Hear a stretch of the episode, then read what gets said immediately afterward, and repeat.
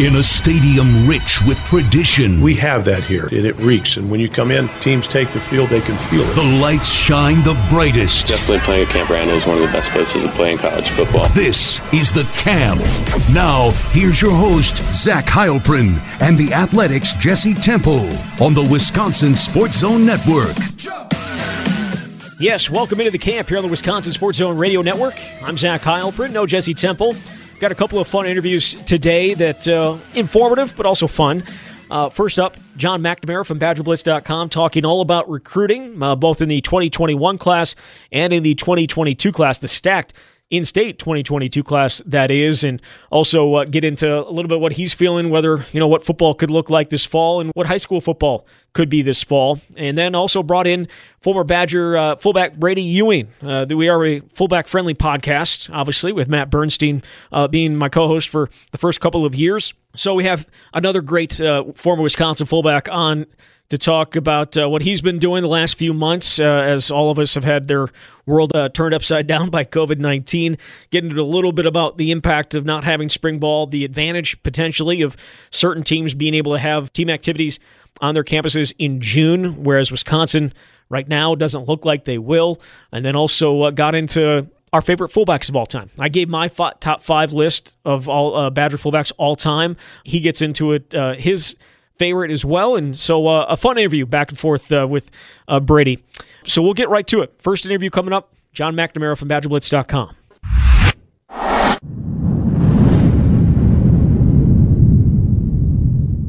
And we do welcome in Jon McNamara from BadgerBlitz.com. Jon, uh, thanks for coming on.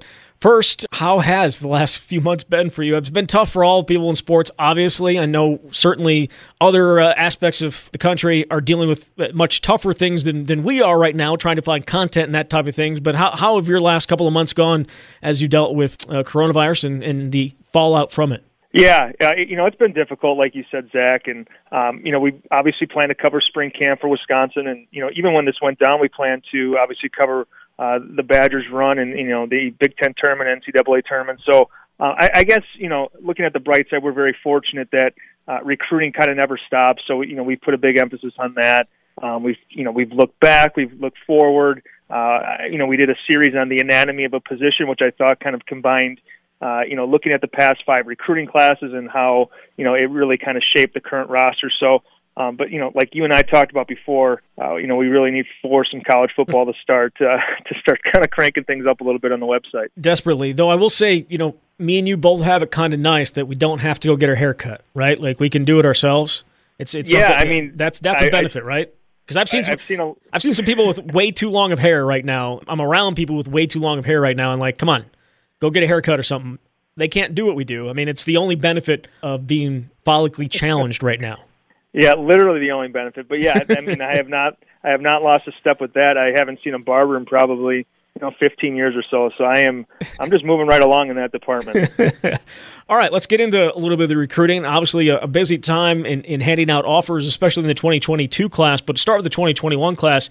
Uh, you know, right now Wisconsin with 10 commits. What's next for them? What's the, what's the next name that fans will be hearing uh, in terms of potential commitment? You think?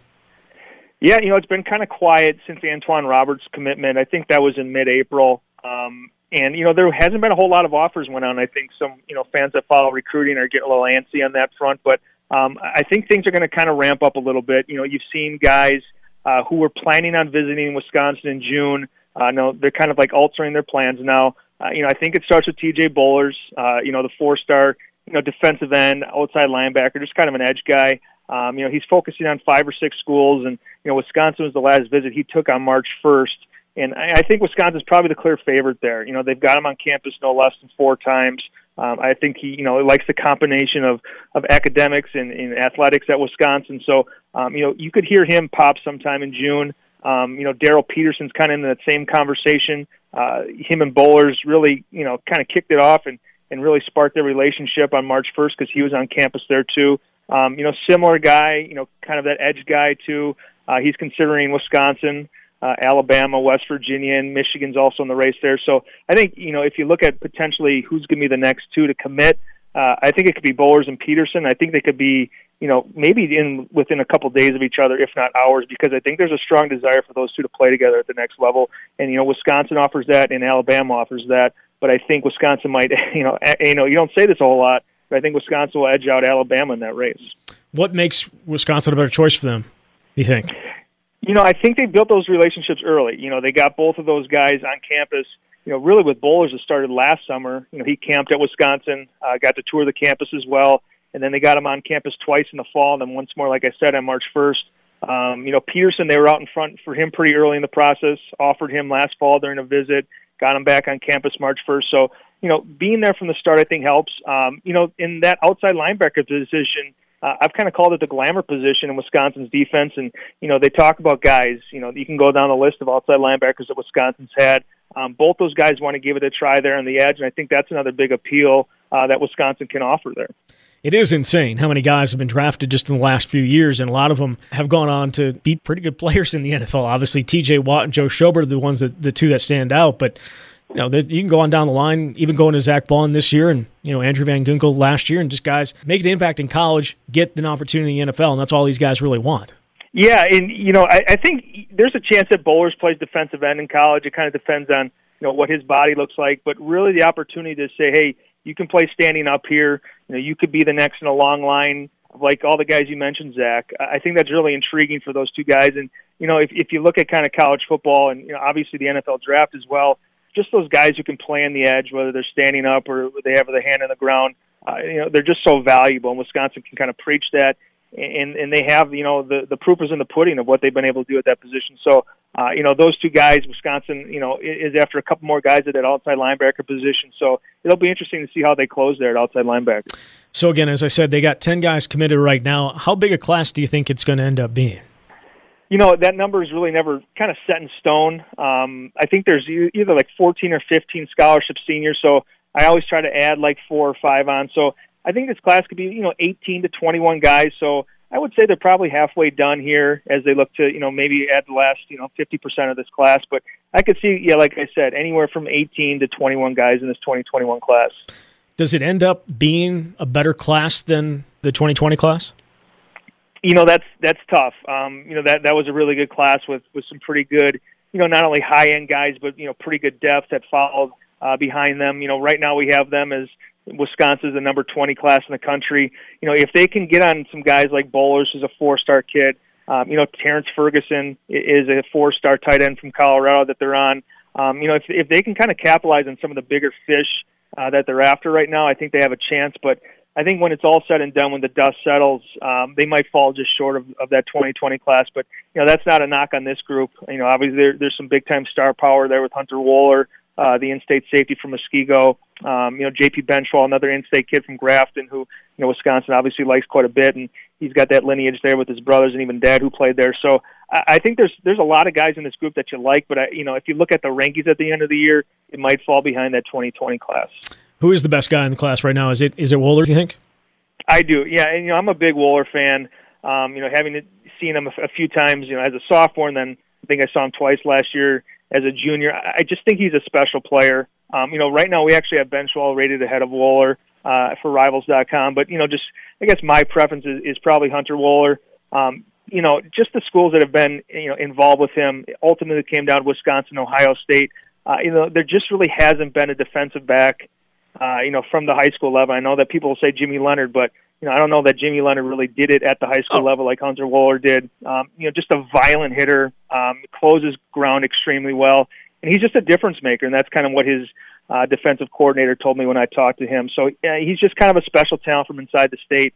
Like I said, you know, Ohio State made him a top priority, and Ohio State's going to have the top recruiting class of the nation. So I think that you know kind of speaks to Wohler's skill set. Um, you know, a lot of schools like Stanford and LSU were kind of sniffing around right before he made his commitment. So um, I think he's, you know, he's as intriguing as a player that the state has produced in the last, you know, 10 to 15 years, in my opinion. There's technically three running backs in the class, you know, with, with Antwan Roberts, uh, Jackson Acker, and Loyal Crawford, but not all of them are going to play running back, right? Is there, which one of those is, is going to end up somewhere else?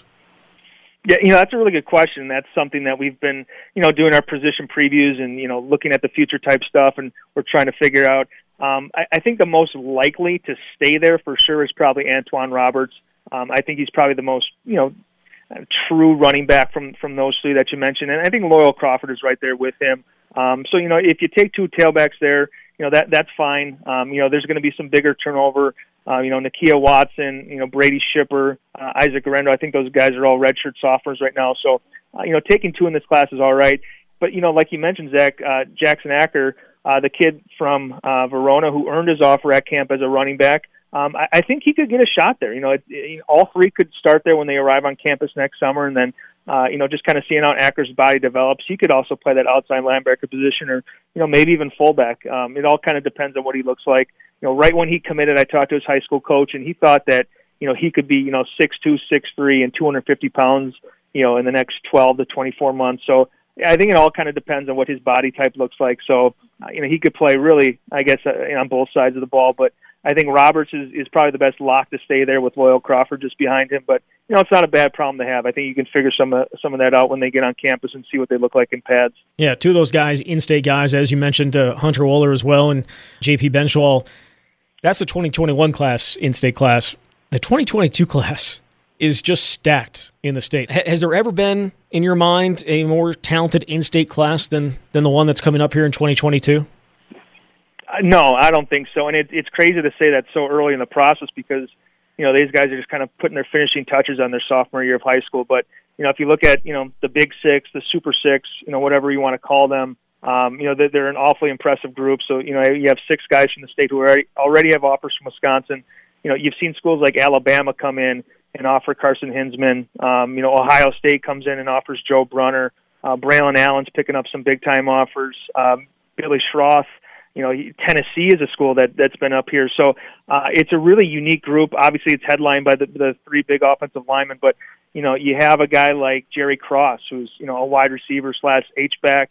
You know, maybe he even grows to like a defensive end at the next level. Uh, Braylon Allen, I think, who can probably stick at safety. Um, so you know it's a really intriguing group, and I think it's going to stack up really well uh, with you know just about every other in-state class that I've covered, uh, and even beyond that to you know the internet area, which kind of goes back to 2002. Uh, I think this class has you know a chance to be the best in-state class ever because you know even beyond those six, there's there's some really intriguing guys. Uh, Myles Burkett, the quarterback from Franklin, um, I, I think he could be a you know a high-level Division One player. So uh, it's going to be really interesting to see how this group finishes. Uh, Wisconsin's going to have a huge challenge ahead of itself trying to keep all six inside the state. But you know, if you if you look at the track record, uh, they've done an, an incredibly good job of, of doing that in the past few recruiting cycles. Of all those guys, and you mentioned the six, which one do you think is the best? Because I mean, they're obviously they're all ranked quite highly. Joe Brunner, certainly Carson Hinzman. Which of those guys do you think is the best? Yeah, you know, it's it's tough to say so early in the process. Um, but I'm going to make you. I, I had a chance to see Hinzman and Brunner um, at Wisconsin's camp last summer. Um, you, you know, you probably can't go wrong with either of those guys. But you know, Joe Brunner, um, you know, going back to even his freshman year, and his brother actually shot me a message. He goes, "Hey, you know." his brother plays at Northern Illinois right now. He says, "Hey, you got to check out my brother. He's a pretty good football player." And you you put on the tape of him playing, you know, varsity football at left tackle at a pretty high level. Um, you know, his tape was as good uh, as probably Ben Bredeson's going back a few really? classes as okay. a you know a, a freshman uh, that that played at such a high level so early in his career. So um, if I had to take one from the six, and you know I'm only doing this because you made me Zach, yep, yep. I, I'd, I'd probably say Joe Brunner. You know he he could probably be you know maybe be in the conversation for the best tackle in the country, but you know it's still so early in the process. But I'd probably go Brunner right now if you made me give you an answer. Of the six, which one is is underrated? Do you think?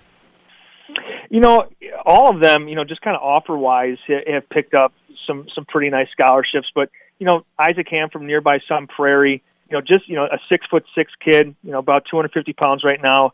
You know, he might look like Isaiah Loudermilk in a few years because his, he said his dad's close to six nine, six ten. So, you know, I don't think he's done growing. So, you know, he might be a guy who's six foot seven, 300 pounds in a couple of years. Um, you know, has the offer from Wisconsin and Iowa. Uh, Minnesota just offered. So, you know, of the six, he's probably not as heavily recruited, but uh, you know, had he been able to go out and camp at a lot of places this summer, that would have definitely changed. So, you know, if someone's not getting as much pub as the other, it, it might be Hamm, but uh, you know, he's he's definitely an intriguing prospect from inside the state. And I, I think he probably ends up at Wisconsin, but it'll be interesting to see how his recruitment shakes out. Of these guys, which one do you think Wisconsin going to have the toughest challenge of keeping in state? Yeah, yeah, it's a good question. Um, you know, Jerry Cross maybe strikes me as a kid that you know didn't wake up with you know Wisconsin bed covers and a Wisconsin poster in his room, and you know family that all attended Wisconsin and you know went to Wisconsin games. So um, you know he just seems like a guy who's really enjoying the process. He kind of seems like he's wide open. Um, you know, he's talked about you know wanting some SEC offers. So um, you know, again, still real early, but he seems like a guy who uh, is absolutely looking at all his options. I think Braylon Allen's kind of in that same boat as well. Although I think there's a strong desire for him to play with Hunter Wohler at the next level. Yeah. Um, you know, he's a guy that's really kind of voiced uh, that he, you know, he's he's really like in Notre Dame right now. He also wants to see if you know he picks up some offers from SEC country. So, um, you know, those two guys kind of strike me as well. But you know, a guy like Brunner strikes me as wide open too. Um, you know, I think he really likes Ohio State. I also think he's nowhere near, you know, kind of honing in on a, on a kind of top list or a top group at this point. So again, it, it's still so so early for these guys, but you know, if you look at Wisconsin's track record, they've done an unbelievable job of, of keeping those guys inside the state. It's just going to be really it's going to be really intriguing to, to cover their recruitments, and I'm excited to see what happens in a couple of years. Which one do you think does commit the commit the earliest, no matter what school he ends up choosing? Um, again, none of these guys of those six have given any indication that they're ready to commit. Um, Braylon Allen actually had a commitment date, I think back in January, and I, you know, kind of got something ready for Wisconsin there, and then, you know, he went down the the Army All American Combine and uh, kind of, you know, reset things a little bit and backed off that commitment date. So I think if anyone does pop, it, it, I'd say maybe Hamm uh, could be the first to go. You know, for a kid from Sun Prairie growing up watching Wisconsin, you know, strong kind of you know family ties there. I, I think he could commit maybe earliest from that group. Schroth might be in that same camp. I think he probably winds up at Wisconsin. So um, you know, I, I'd probably say Isaac Hamm at this point, but again, none of those guys have given any indication that they're ready to uh, to hone in on a commitment just yet. Looking outside of the state in that class, who are some of the guys that uh, we should be keeping an eye on? And uh, obviously, I think a lot of people will direct it towards the quarterback position, right? You know, you have Deacon uh, Hill in, in 2021. Who's in 2022? You think? Yeah, you know, starting at that quarterback position, Wisconsin's been, you know, really selective with their offers there. Right now, they have just two. Um, I think the guy to watch is probably Devin Brown. He was the first quarterback that Jon Budmayr offered in that class. Um, you know, going back to last spring, uh, Wisconsin was the first school to offer him in the spring.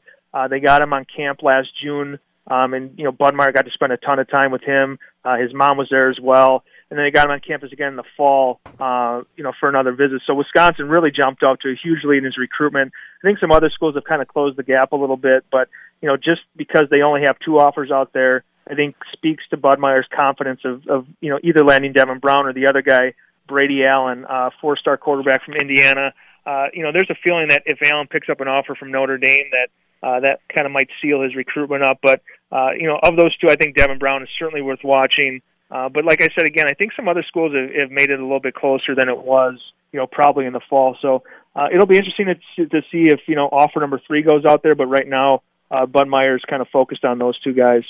Wisconsin has used their camp their camps in the summer to you know identify guys. We we they, a number of guys have gotten offers from those camps. How big of an impact is it going to have in their recruiting and you know judging talent and seeing talent up close? Going to impact that recruiting wise because they won't have those camps this summer. Yeah, it's a, it's a huge blow, and you know, I, I know we're we're talking about football a lot right now, but it's a huge blow for basketball as well. Uh, you know, if you look at Wisconsin's commit list, you know Matthew Mors's kind of you know popped onto Wisconsin's radar uh, two summers ago at their advanced camp. You know, Chris Hodges and Chucky Hepburn both earned offers last year at, at Wisconsin's camp, so it's tough for both sports. But you know, you know, I've been going to Wisconsin's camps kind of every June for the last you know ten years or so, and um, you know, you get a real good chance to evaluate guys there. You know, a lot of offers kind of pop up there um, after after camp performances. So, you know, it's it's really tough for the Wisconsin coaching staff, but you know, it's also really tough for the kids to not go out there and, and get a chance to to work with Wisconsin's coaches. Um, you know, specifically kind of on the offensive line, you see maybe an offer to come out each summer. So uh, it's just kind of tough all the way around, but you know, in in the grand scheme of things, it's just it's just kind of the new norm right now uh, with so many question marks surrounding I guess every aspect uh, of, of, life right now. Have you been able to gauge, you know, in talking to guys, talking to potential recruits, how Wisconsin's handling, you know, doing this from long distance? Uh, you know, you talk to a guy like Skyler Bell. He kind of sticks out to me. You know, a, a receiver that they offer from the East Coast, and um, you know, obviously he hasn't visited yet, and he he may not have a chance to before he commits. So he kind of said that you know Wisconsin, like a lot of schools, have, have tried to bring the campus to him. Um, you haven't heard as much from the kids about these virtual tours, uh, you know, so much as you had, you know, maybe have heard from other schools, but um, you know they're adjusting just like every other school, and they're they're trying to you know do as much as they can without potentially getting kids on campus. Um, you know, a guy like Ricardo Hallman, a four-star cornerback uh, down in Florida. You know, last time I talked to him a couple weeks ago, he said Wisconsin led in his recruitment, but you know he hasn't been to Madison yet. So it's just it, it's a big challenge for not only Wisconsin but you know every other program out there, and they're you know doing the best they can to, like Skyler Bell said, uh, bring the campus to them, even though you know they're they're separated by thousands of miles. Gut feeling on a couple of things. One, college football. What does it look like this this fall? Yeah, uh, great question. Um, that that we have no know, no clue about. I guess I'll, I'll take whatever I can get, and that's yeah. kind of always been my stance. Um, you know, I do these little quarantine lives in my basement each, Thursday night, and um, you know that question comes up a bunch, and I just think that you know you, you take whatever you can get. I don't think there's going to be a situation where you know the world of college football says we're not playing because we can't have fans there. Um, it, it kind of sounds like things could be you know getting going in June in terms of getting guys on campus, but again, I think there's there's a lot to be determined there. I just think that if there's any way to play that they will find a way to play. I think that might involve uh, not having fans in the stands this year, which you know it's unfortunate, but at the same time, you know it might be for just one year, and I'm interested to see how that happens. So, uh, like you, Zach, I'll, I'll take football any way I can get it, uh, regardless if there's fans or not. Um, I, I just think it'd be good for you know the, the morale of sports fans and, and to again kind of get closer to normal um, so I think I'll take it any way I can get it, but it, it probably won't be without fans this year, and I, I think that's okay. Yeah, just going back to the getting guys on campus in June, you know, we've seen stories. We're seeing stories. I'm just reading this from Louisville right now. They just announced that their football uh, men's and women's basketball team is going to begin returning to campus May 27th. So there's going to be schools that are going to have athletes back on campus. Recruiting wise, are they going to be allowing students to take visits, or is that is that still going to be nixed? Do you know? Good, that's a good question. You know, right now June is shut down. June June is shut the, down. Okay. Yeah, the latest communication that we, you know, not we, no one told me right. that the NCAA put out there. Um, so that's really altering decisions. You know, we talked about T.J. Bollers, who, you know, planned to visit Wisconsin on June 12th. Darrell Peterson, same boat, planned to visit Wisconsin on June 12th, and you know now they have to make a decision to say, hey, look, I would have liked to take these visits, but you know I may not you know get to commit on my on my timeline that I preferred right now, um, and I don't know when I can take official visits. So you know you've seen guys bump up their decisions. You know Jake Chaney, uh, you know probably a guy who who wanted to commit in person but didn't want to lose his spot, so he committed. Um, you know Roberts was in the same position where he wanted to visit in June, but you know didn't know for sure if he could could take that visit, so he committed early. So you know guys are adjusting to that timeline because you just don't know when you can take officials. Uh, and it's going to be really interesting to see when you can take officials again and, and see kids, you know, potentially flipping their commitments because they they can visit the school that they want to. So it could be a really crazy finish with a lot of you know flipping and decommitments down the road. But again, we don't know when kids are going to be able to take official visits. Yeah, that's going to be interesting. Uh, and then the other gut feeling was. What's high school football going to look like? Do we think there's going to be a high school football season in Wisconsin? Probably, right? Uh, no? I I I don't know. I would say I don't want to sound pessimistic, but that seems like the group that could be affected. Um, you know, my wife's a teacher, and, and she's kind of plugged into that kind of stuff. And uh, you know, the more that you talk to that that teacher personnel, you know, there's a really good chance that you know schools. Again, nothing's determined yet. I don't want to sound like I'm breaking any news right now, but I think a lot of schools are preparing to start the year, you know, either online or digitally, however you want to say. So, you know, if, if kids aren't going back into the building I think it's going to be really difficult to to see a high school football season. But again, uh, I'm I'm optimistic there. You know, things are changing all the time. Yeah. Um, but you know, gun to my head right now, I'd say that you know the, the high school football season would look a lot different. Um, and I certainly wouldn't be surprised if you saw, you know, fall sports kind of wiped off the calendar. But again, it's it changes every day. Um, I don't know if anyone knows for sure, but yeah, it, I think there's a chance that you know with schools not you know going right back to normal, and you know, there's a lot of precautions being taken there. Uh, it could certainly affect high school sports at least in the fall. Yeah, the thing is, like two weeks ago, three weeks ago, people would have we're laughing that college kids are going be back on campus by June, June 1st, right? I mean, there's Right, there's, yeah. there's no way that's going to happen. And now a large portion of the country looks like it, it is going to have its athletes back on campus uh, June 1st. Wisconsin, probably not. But hey, as I've said throughout this entire thing, it doesn't cost anything to be optimistic. And so I'm going to choose to be optimistic about having a football season, which goes completely against my nature of being the biggest pessimist you'll ever meet. But I'm gonna I'm gonna go ahead and do that, and and hopefully we see it, and hopefully uh, we get to see high school and college football this fall. Jon, thank you very much. Absolutely, Zach. Thanks so much for having me today.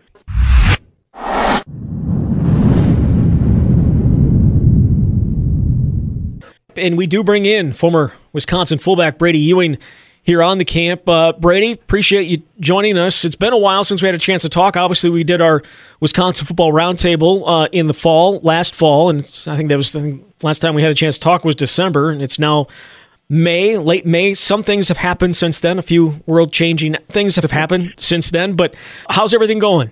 it's going good. It's um yeah, family's doing well. Everybody's healthy, so feel thankful for that, and uh, keeping busy with work. So feel thankful to continue to have a job and just uh, like you and and most others missing sports and kind of you know looking forward to see where things continue to progress and go from here. It's uh it's been an interesting and challenging time, obviously amongst us, and uh, you know excited to get back to some semblance of normalcy here in the future. So obviously, sports take up a lot of people's time, right? A lot of their free time goes to sports. What have you been filling your free time with that uh, you otherwise would be maybe watching a game or you know going to a game or something?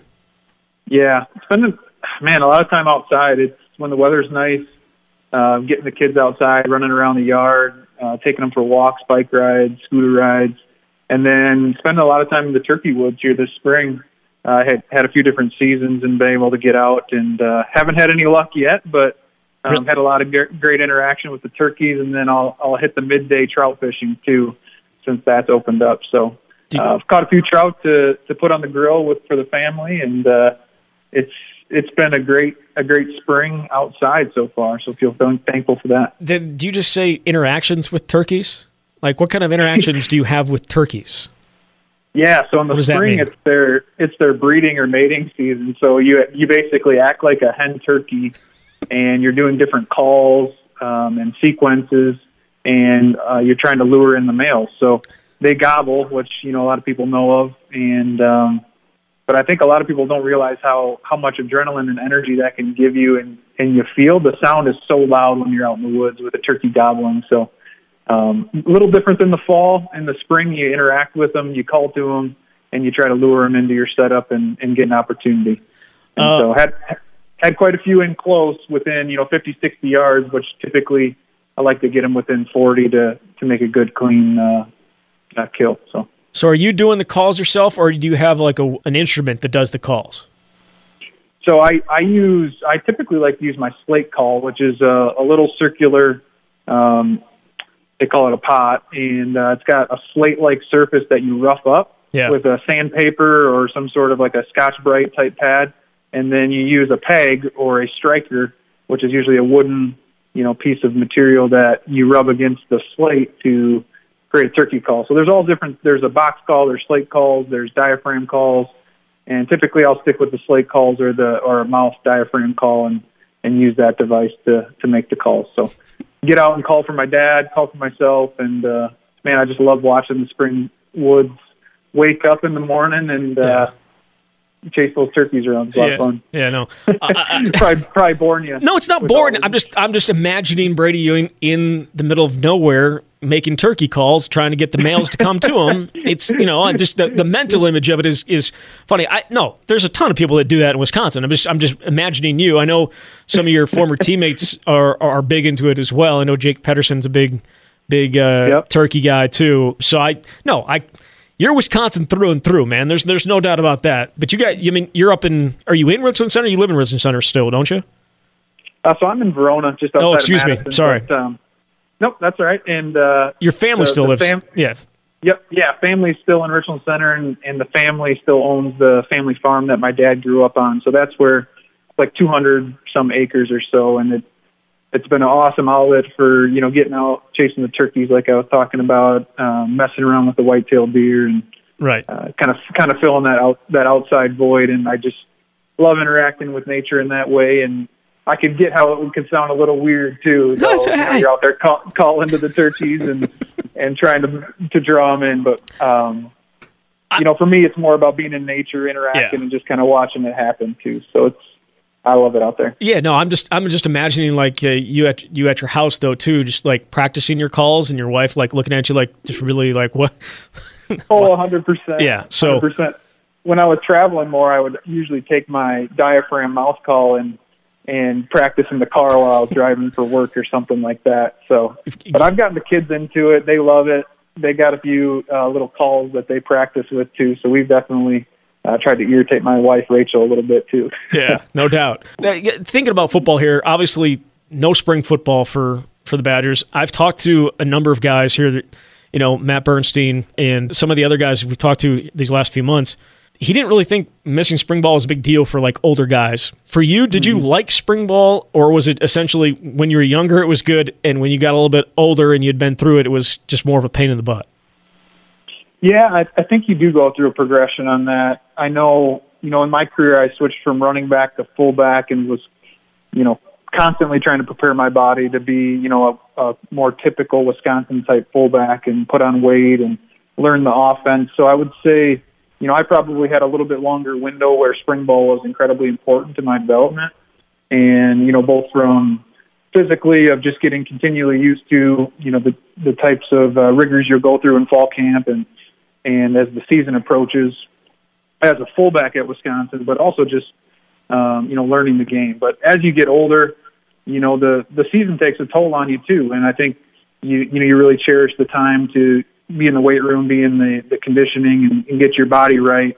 And as you get later in your career, probably going into my senior year and junior year a little bit, you know you start to uh, uh, take you don't want you don't take for granted the time you get to not put your body through the the physical toll of uh, hitting people for 15 practices or whatever that is. So um, I think there's definitely a progression, and I think you know for those older guys they'll appreciate this time off, and it looks like they're trying to do some you know different mobile type te- teaching events with them via iPad. I think I saw the University of Wisconsin football team tweeting out some stuff like that with.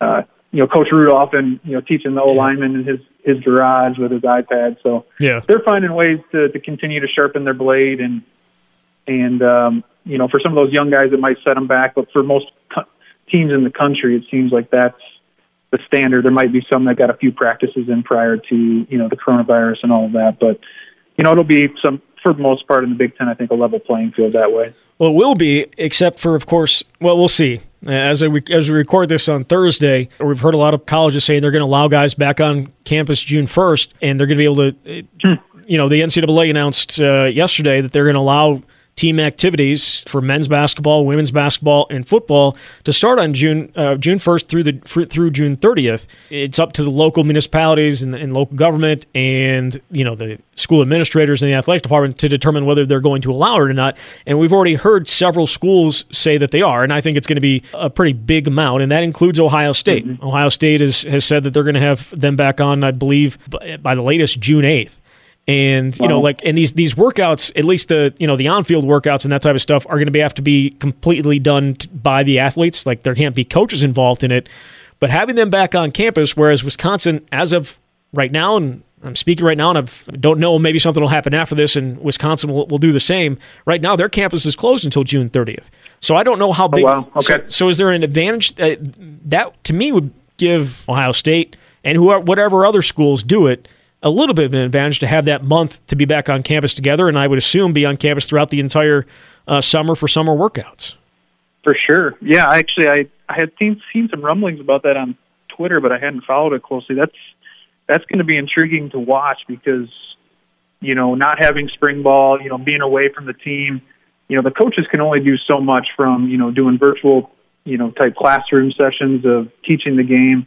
But the biggest thing is just having that accessibility to training equipment. Yeah. You know, guys coming from different backgrounds, different um, you know, families, different situations to where, you know, some might only have their body weight to do push-ups, you know, body weight squats, sit-ups, you know, some of those basic type movements with some of these gyms being closed throughout the country. So I think to get teams back on campus and to start preparing for, you know, the season that we, you know, I would think that is still going to go on in some some shape or form in the future. I think is going to be a huge advantage just to standardize what that uh, training regimen looks like for your players. I think that's going to be huge. Yeah, no and doubt. It's going to be interesting if they do have a, a season just to see how you know injuries might play a role, be different, better, worse um, than the past, given you know the some of the lack lack of training uh, form, formally. So yeah, um, no doubt. And who knows how long they'll get? Like they're not going to. I mean, they're going to have to be back for a certain amount of time before they're going to start be able to play games, right? I mean, you're not going to be able to. Sure. It's you may you're going to have to have at least the fall camp, perhaps even longer than that, to get people ready, especially without spring ball for most people. But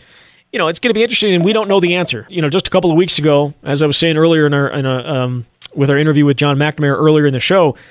Uh, just a few weeks ago, people were scoffing at the idea that athletes would be back on campus June 1st. And here we are. Mm-hmm it's happening. So I think things are sure. you know moving, but I, I, think it would be certainly an advantage for these other teams to to have this opportunity and how Wisconsin does it, how they want to. Because again, the Big Ten is going to have a role here too. They currently have mm-hmm. a moratorium until May 31st on team activities. So, but I, I think that they're working on it.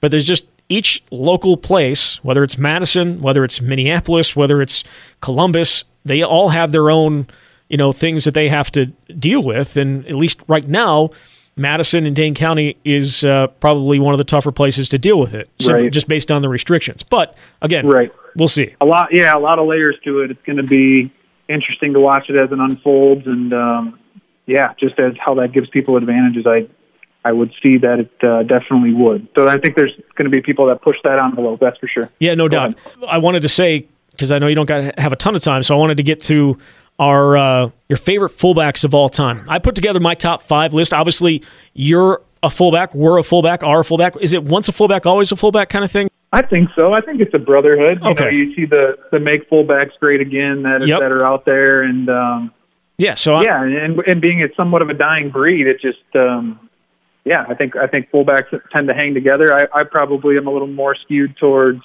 uh, some of the more uh, recent fullbacks that I grew up watching, and um, as I'm sure most people are. yeah. All right. So uh, I put together my top five. Maybe you have a top five. I don't know, but I'll let you. Uh, you you give me your first name. So first one I wrote down just in brief preparation for the call was um, again incredibly biased being a Wisconsin guy, but John Kuhn is the first one that came to mind for me. Pack great Um, Packers fullback. Yeah, great Packers fullback, guy that showed versatility to be able to obviously block, run the ball, did great things at uh, for the Packers. I think he came from some sort of a D three program. Wasn't it- I don't. Wasn't it Pitts? Was it uh, what was it? It was uh, sh- not Shippenberg. Was it? Uh, uh, Yeah, I think that might be right. Actually, that's I'm- the one I'm- that I I'm gonna had have to- in my mind. yeah, I'm gonna have to look it up here because I. You're right. He did come from a small little school. But just, yeah, Shippensburg. You know, that being, yeah, Shippensburg yeah, University. being being somewhat of a uh, you know a dark horse kind of guy, and to see what he did with the Packers, his a- athleticism um, and versatility, he was a guy I grew up idolizing, and so maybe not necessarily in the true top five, but a guy that came to my mind first. yeah. Um, t- two other ones that did jump into my mind, obviously Mike Alstott.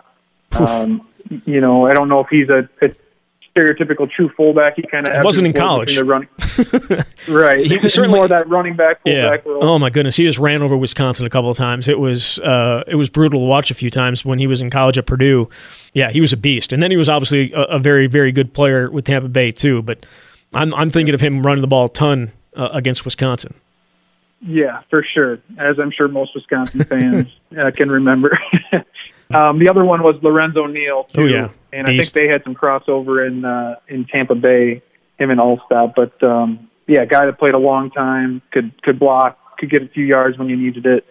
Um, so yeah, he jumped out to me too. So those are your three. All right. So I, I did a top five, but I only did Wisconsin fullbacks because Wisconsin Ooh. because Wisconsin has so many, right? Like there's so many great ones. Th- I mean, they've kept the fullback position in business essentially. Um, Oh, then I I got some of those too. So Okay. go first. All right. So so number five on my list is I think like the first of the modern guys that when Wisconsin became a running school, when Barry Alvarez came, and I'm, I'm thinking in my head, you know, who epitomizes that? Who was who was in front of uh, Brent Moss and Terrell Fletcher? Mark Montgomery, man, he was an absolute beast, and uh, it's unfortunate he actually got kicked out of the Rose Bowl when he was a senior for fighting against UCLA. But he was he was an absolute beast. Blow guys up. Got a little bit. He got a little bit more uh, action on the ground than some of the other fullbacks that have come through Wisconsin. I mean, he got. Uh, close to I think it was like 50 uh, what do you have 50 carries as a senior he had 210 carries for his career so he got they got the ball a little bit more back than the fullback did but that'd be my number 5 Love it. Yeah. I don't know a lot about Mark, but he sounds like a beast and somebody that transformed the position at Wisconsin. So I love it. Yeah. Uh, my number four is Cecil Martin. Cecil Martin. Yep. Yeah. He uh, he was the guy in front of Ron Dayne for a majority of that uh, NCAA record. Yes, I said NCAA record, 7,125 yards. That is an NCAA record. It's the most of any running back ever in college football history. Just so anybody gets Yep. that straight. Right, Bradie, you're on you're on the same page I'm for on me. the same page, and I, and I love how you are always tweeting about it too. I- hey. Constantly just just taking digs at that. I love it. It's never going away. I can promise you that. Uh, I'm going to be touting that until the day it changes, the day that I die, and it may go on my gravestone. We'll see. Love yeah, it. Cecil Martin, fantastic, fantastic fullback. Uh, went on and I think he was a six round pick and went on and played a little bit in the NFL. Those are my four and five guys. What are some of the guys that? Because I I got three more, but I'll let you throw some in there before I take them all. Yep, Cecil was on my list too from UW specifically. Yep. Um, Bernstein. I Yep. mean, just to watch him growing up through you know some of my uh, developmental football years, and to see what he did as a running back. I was a running back in high school, so I always liked those guys that could be a crossover. And he had some obviously tremendous games that people remember. I think it was Penn State and Yeah. um, you know, playing through injury, sports hernias. I've had a few of those too. So just, uh, it's been awesome to get to know him. He may be on Um, my list at somewhere at some point. He's probably your number one with with your guys' history. So he's he's up there for me. I love Bernstein. Um, and then the, I kind of look at this as a tandem, and it was right as I was coming into college. But the Pressley Rentmeester uh, tandem of you know Chris Pre- they were both big dudes, but Yeah. Chris Pressley more that stereotypical fullback, come down on an ISO and knock you out. Where Rentmeester had a little bit more flexibility to get to the outside. Well, yeah, and I think- because he was a running back in high school too. Yeah, I think from uh, Beaver Be- Dam. Beaver Dam um, actually held the re- actually held the, the record for most yards rushing at Beaver Dam until I think uh, R.J. Shelton took it a couple years, uh, about five years after that.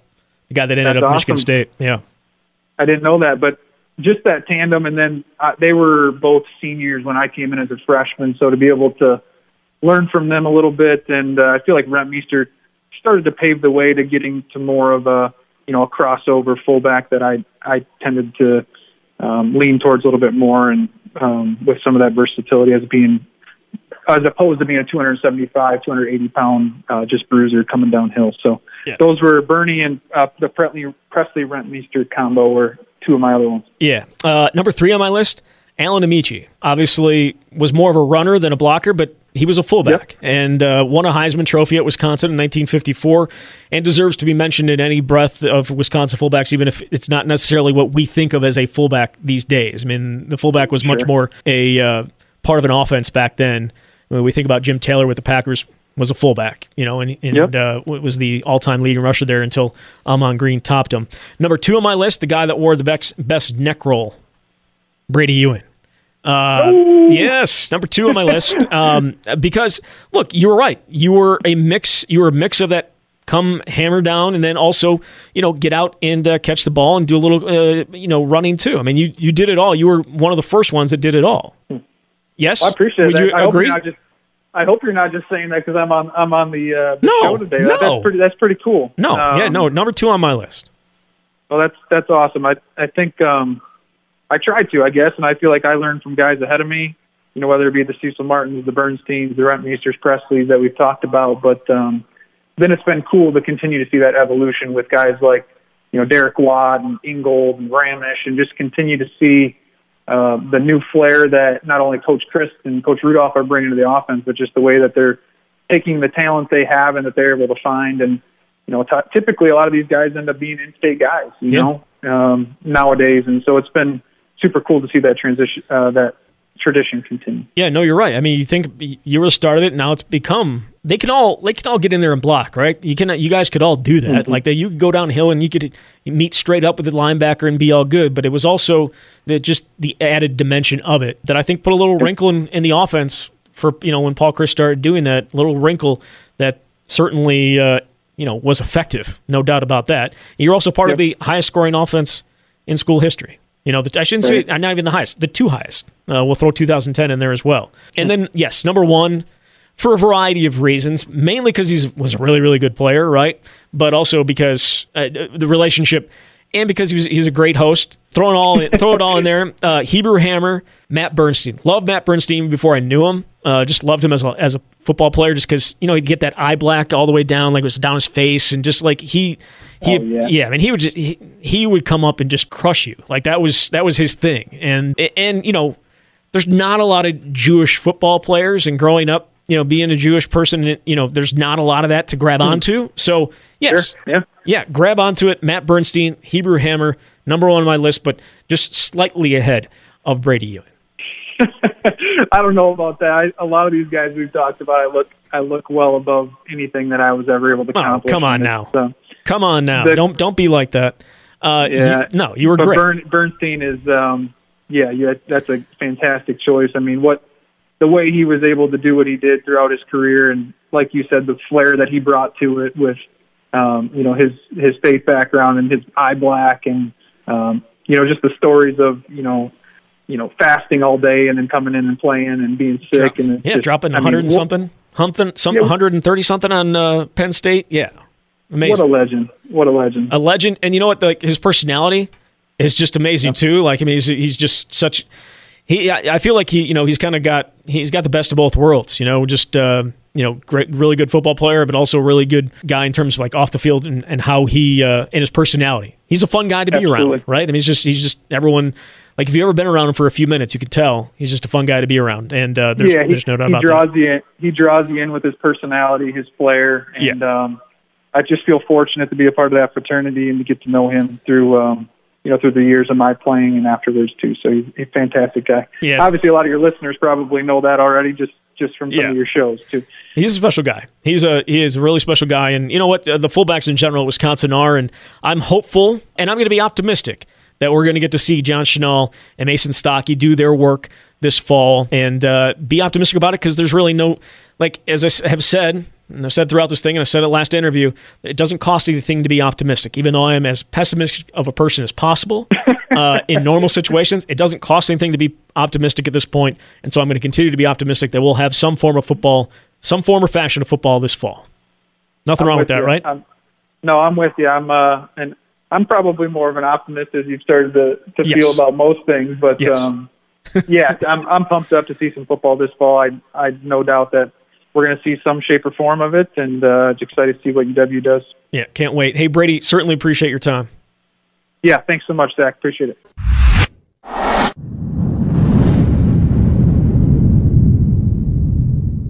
All right, so that was Bradie Ewing. Uh, before him, Jon McNamara. Do appreciate both of them jumping on and uh, chatting a little Badgers and a little bit more with us. We'll be back next week, hopefully, with some uh, some more interviews. Until then, you've been listening to the camp here on the Wisconsin Sports Zone Radio Network.